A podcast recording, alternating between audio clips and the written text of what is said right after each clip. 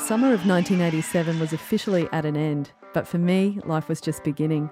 I had a ticket to a gig, which was at a venue in a suburb that I'd never set foot in before. Kind of seemed like the ends of the earth. It was sort of on the darker south side, a place where I hadn't ventured very much. The rugby club, Brisbane, the deep north. I must have looked like this new kid in town, fresh out of school, and at 17, I really shouldn't have been there. And upon arriving at this place, I felt like I was stepping through this doorway into a whole new world. I guess for an atheist, it's the closest thing you can have to a religious experience. And it was a world of music and subcultures and politics, and it was all happening within one room. I wasn't sure of what lay ahead, but I knew very early on that night that that was exactly where I needed to be. There's some places where, when you go on stage, the audience make the noise that they're supposed to make when you come off stage. And when that happens, you know you're in for a really great night. Ready, I'll start, mate. Oh, thank you very much. If you can keep keep keep the disco turned off and the lights turned on so I can see where the fucking I am. because It's a very high stage tonight. And those uh, slick bastards in Sydney want me back tomorrow, so we should have some fun here tonight. This is from A to Triple Z, an original 4 Triple Z podcast series diving into the station's archives to explore the patchwork past, cultural significance, and incredible stories of Brisbane Community Radio 4 Triple Z. I'm Kristen Black, and this episode is about one very special night where a three way friendship was forged between a city, a singer, and a station.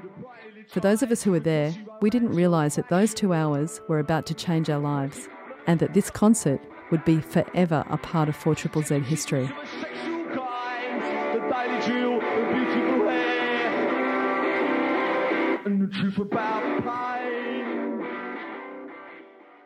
It was the start of 1987, and I felt like my life was finally beginning. I just left a conservative all girls school and not a moment too soon. I was ready for a completely new chapter in politics, in music, and in life. Brisbane in 1987 was still a big country town, and it was the capital of the deep north to our southern cousins. The hot Brisbane climate was stifling, and in more ways than one, because Conservative politics had this ironclad grip on the state. Joh was elected to office exactly one year before I came along, and he was the only Premier I'd ever known. He was deified by some, despised by others, but it was hard to imagine a Queensland without Joh, Flo, and their Nationals. I remember watching a music program featuring a young English singer songwriter playing his electric guitar. The song was sad, and it told the story of a young woman who had a broken heart, body, and dreams. But he was so different. He was a storyteller, a bit like a busker, and he had very clever lyrics and not your average voice. I watched his hands so closely as he moved up and down the neck of his fretboard. It was an epiphany for me as I was given my first lesson in bar chords, and the song was Levi Stubbs' Tears.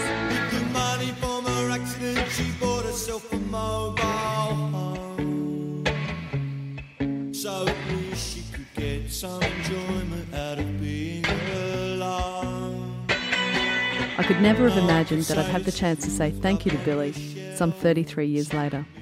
Everything's going. Would you like me to give some level for you to um, mess with there? Twas brillig and the slithy toves did gyre and gimble in the wave. All mimsy were the borogoves, and the mome raths outgave. Beware the jabberwock, my son. All good?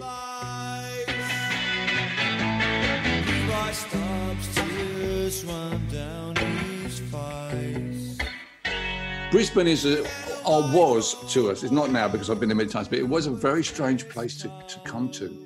It was my first trip to, uh, to Australia. I think um, the support from radio stations like uh, 4 Triple Z had managed to um, sort of drum up some interest in, in me coming. And as far as, as I was concerned, all I knew I was going into the deep north. And it seemed to me the place that had the closest similarity with what we were facing with Margaret Thatcher in the UK was Queensland with Joh Bjelke-Petersen. He seemed to be the, the, the equivalent of Margaret Thatcher, that kind of hardcore, um, conservative, uh, trying to take things back to how they were in the 1950s, you know, anti uh, liberty. So it seemed to me that Queensland was the place where um, perhaps what I was saying would have the most resonance.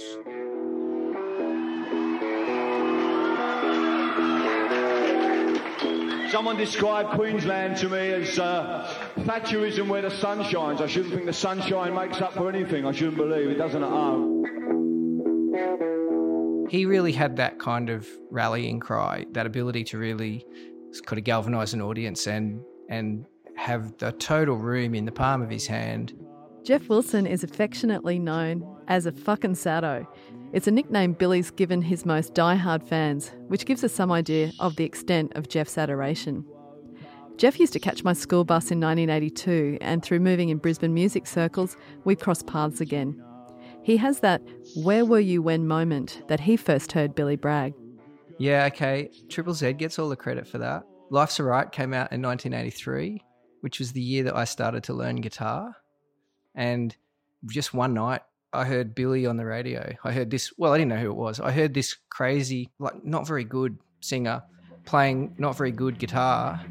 And it was totally inspirational. I was 21 years when I wrote this song. I'm 22 now, but I won't be for long. People ask me when will you grow up to be a man, but all the girls I love in school are already pushing prams.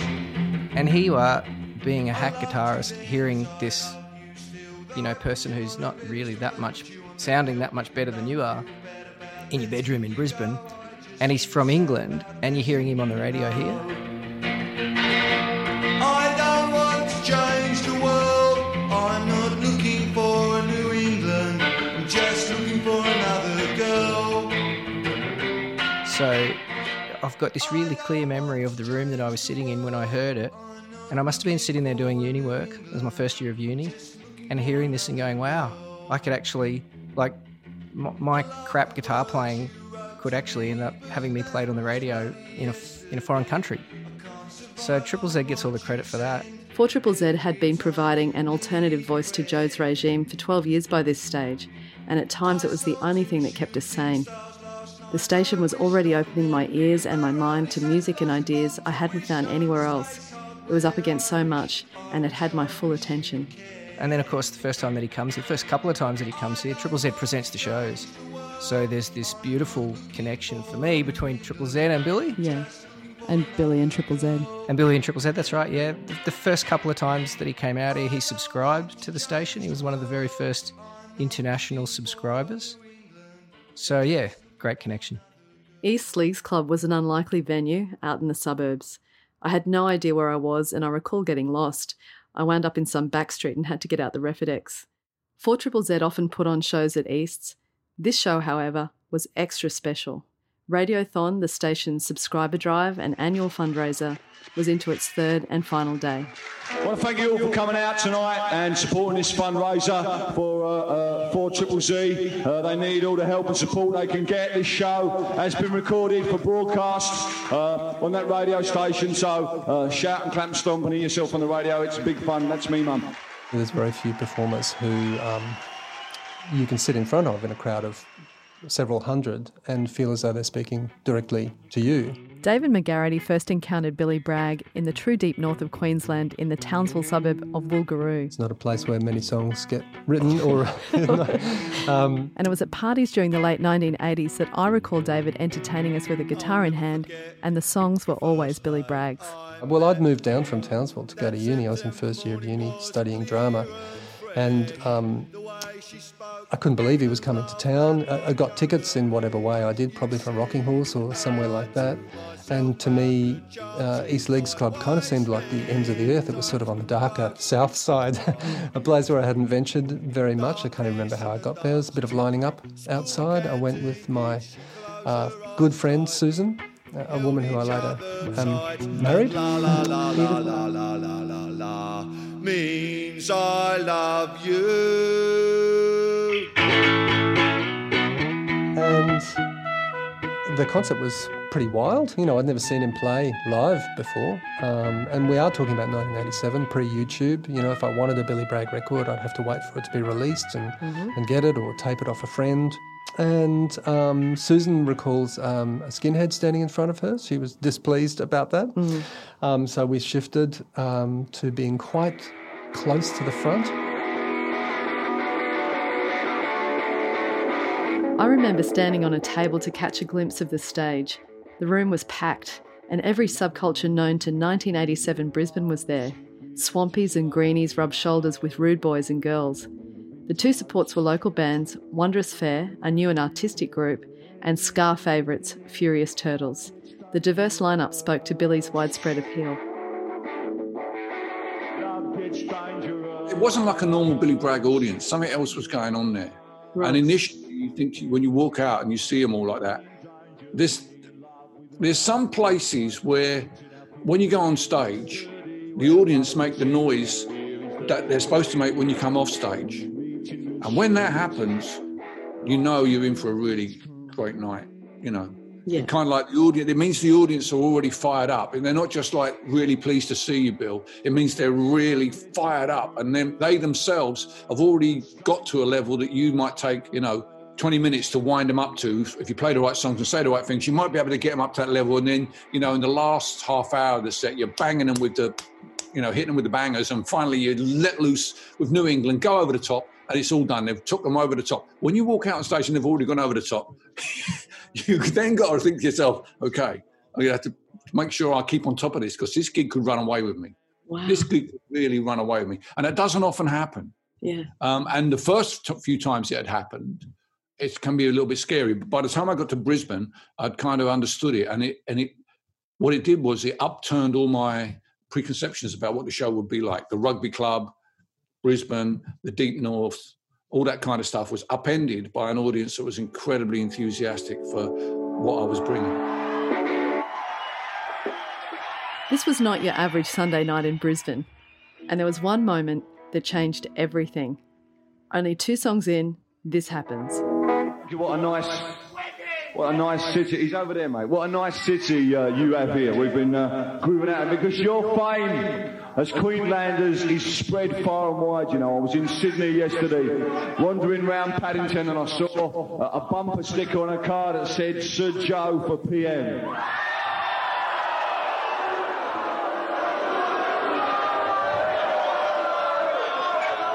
Fortunately, fortunately, this was on the bumper sticker of a Volkswagen Beetle. But I'm saying fortunately because it only took three of us to turn the fucking thing over and knock it in the street. Yeah, that's the sort of thing I would say. Yeah. I mean, you know, it's sort of like that's what you want to do. You want to make that connection with people. It's absolutely crucial because if you can make people smile, uh, if you make people laugh, when the politics comes, it comes like an arm around the shoulder rather than a punch in the gut. The upending of the unsuspecting, Joh loving Beetle became a metaphor for what we wanted to happen to the entire Bjelke-Petersen regime. It was a little like it was a little like being at a political rally. This was the conversation we'd waited 20 years to have, and it took a singer from the opposite end of the earth to start it. And Billy talks a lot about the parallels between our Joh era and the Thatcher years that he was living through at the time.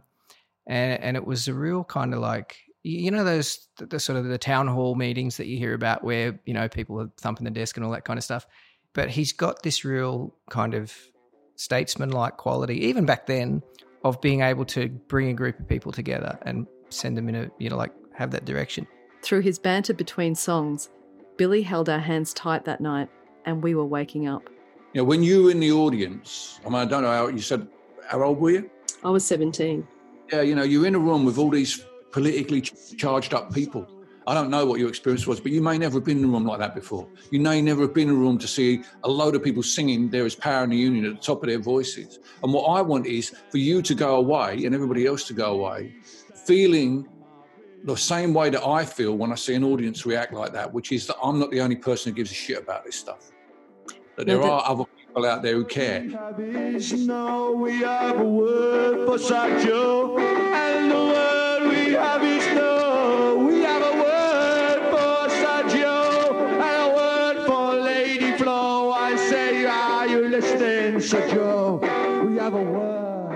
But it's more important for you because you live in this town.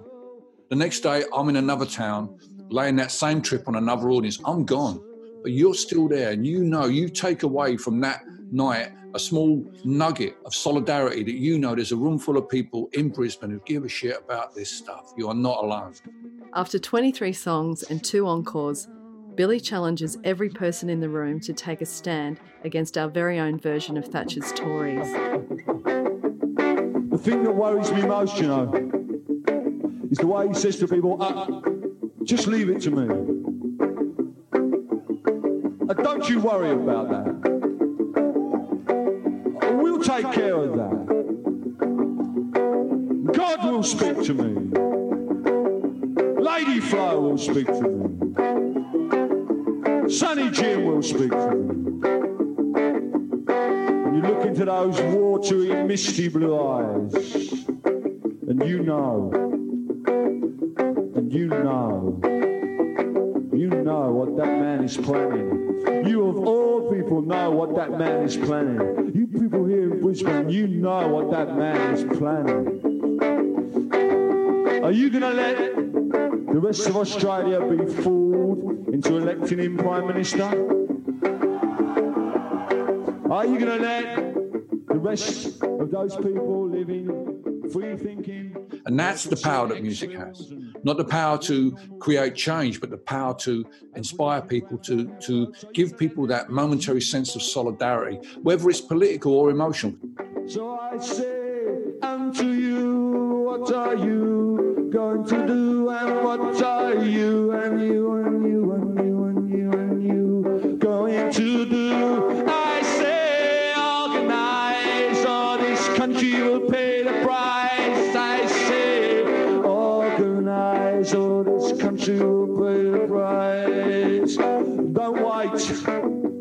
for someone to just vote him down. Don't wait for him to get fed up or for him to just think, oh, well, I've had enough, because he won't.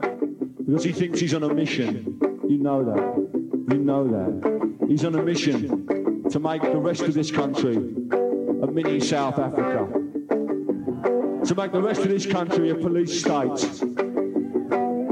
To make the rest of this country just like Cairns, just like Cape York, just like Brisbane. Ah, has a plan, that man. in that particular case, on that particular night, what I was doing at the end there was really about trying to fire up, reflect back onto the audience the activism that I was experiencing from that audience, and, and reflect it back onto them so that they took took away because they, they, left with their activism supercharged because I left with my activism supercharged after that. And stand down, Margaret. Sir Joh, Sir Joh, you know where we want you to go.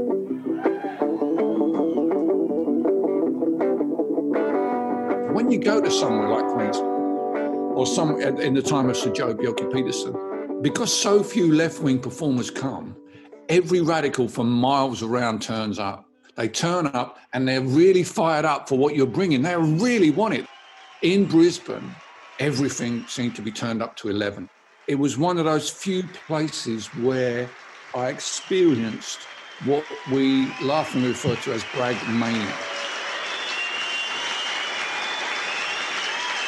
And that's the thing that um, where you, you kind of lose control of the audience a bit. And you go away and you think, okay, that's Brisbane. You remember every time you come back, you remember that. You remember the, the you know, the, the energy of the people that they were so pleased to see you that they went. I mean, people are always pleased to see you when you come to town. They bought a ticket. They're really pleased you're up on stage. They really love what you do. You come at the t-shirt store off, we shake your hand. They're really pleased to see you. But there are some places it goes beyond that, and you, you realise that it's something it has a much there's an, there's beyond the excitement. There's a real kind of connection there, and I think um, Brisbane has always had that feeling.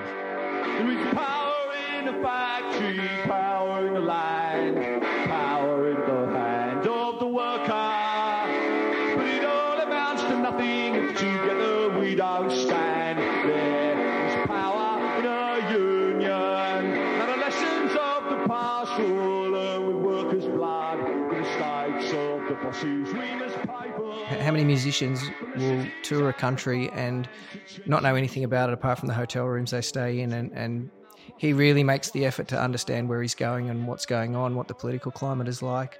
And I think he could see that Triple Z was a kindred spirit in terms of the way that we had passion about the the, the state that we were in that on, on two levels.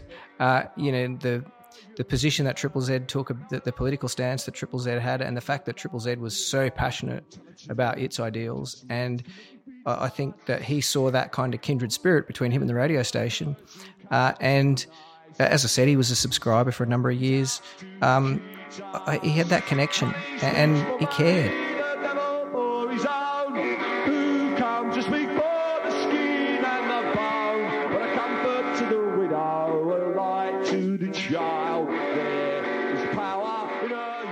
So I think that that he really got that connection of that shared passion about ideologies that were important that he had that Triple Z reflected as well.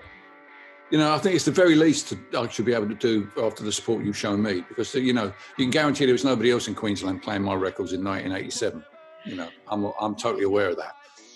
At the end, he it was pretty clear he was going to hang around and talk to people after the show. You know, that's how I found out about what was happening in Queensland, doing that in Sydney people telling me about because you know that's where you find out because all the things you've talked about politics people are psyched up about politics. They want to come and tell you what's going on. And, and i would have learned that from sitting on the stage talking to people after the show. That's that's you know how else would i learn? You know how else would i get that perspective? It's absolutely and still is because that you know i still try and do that when i can.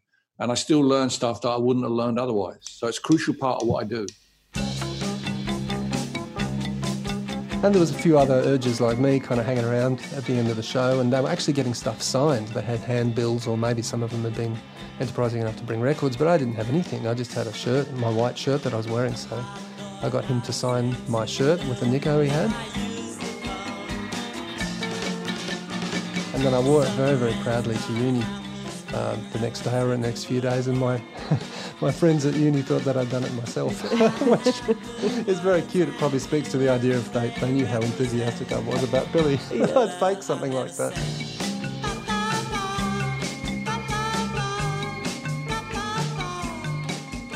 Stephen McKerris from Support Act Wondrous Fair remembers having a chat to Billy. But maybe what's more important is that I went and said hello to his manager, Ian Thompson. And I said to him, look, we need a manager and we need a record contract. We want to release our music in England. And he just sort of laughed, but he did give me an address. And um, Wondrous Fair, we were very interested in new instruments and making new sounds. And we had these plastic whirlies. So I sent one of those in a big box along with a demo tape.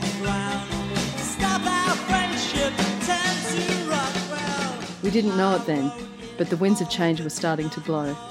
Months prior to the concert, investigative journalists were already uncovering the extent of the corruption of Joh's government and the abusive powers handed to the Queensland Police Force. After that 87 gig, really, um, in 1988, uh, we saw a lot of changes here in Queensland. So Joh was not Premier anymore.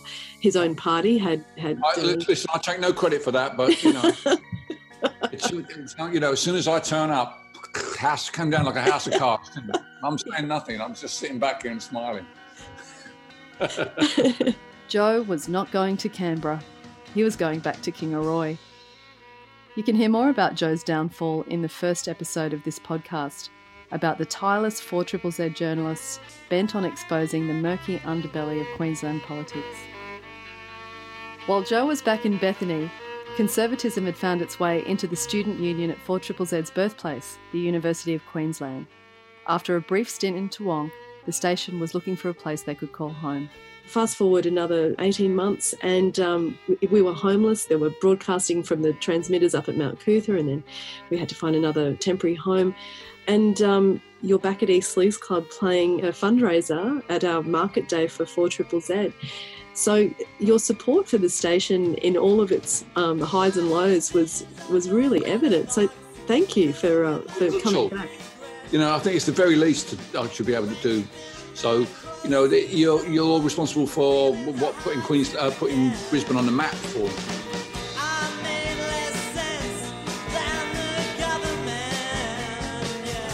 and to be able to come back still and see you, it's kind of you know we've we've been through a lot together, and we're still here. You're still interested in talking to old geezers like me, who uh, perhaps don't don't threaten the charts as much, uh, or never never really did. So uh, it's not just me who's still around and, and pleased about that, but I think you should be proud of that as well. Uh, Four Triple Z should be proud of that as well for for hanging in there and still playing music that's outside of the the comfort zone for a lot of people.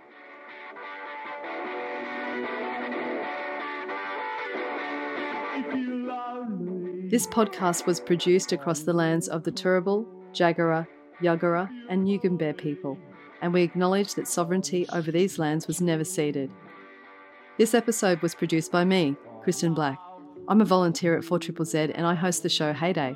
You can listen to it online at 4ZZZ.org.au. Executive producers are Grace Pashley and Max Rowley. Sound design and theme production by Lucy McAfee. I'd like to personally thank Billy for his generosity in sharing his memories from the performance, for his enduring friendship with 4ZZZ, and for teaching me bar chords all those years ago. Thanks to David, Jeff, and Stephen for sharing your memories. To Brisbane bands The Parameters and Wondrous Fair. Thanks for teleporting us back to the 80s airwaves on Z. Go look them up and support independent artists. To the 4ZZZ tech crew who recorded and broadcast the gig and the volunteers who did a ton of archiving work in 2010, digitising reels and reels of tape kept in the basement filing cabinets of 4ZZZ. We are eternally grateful.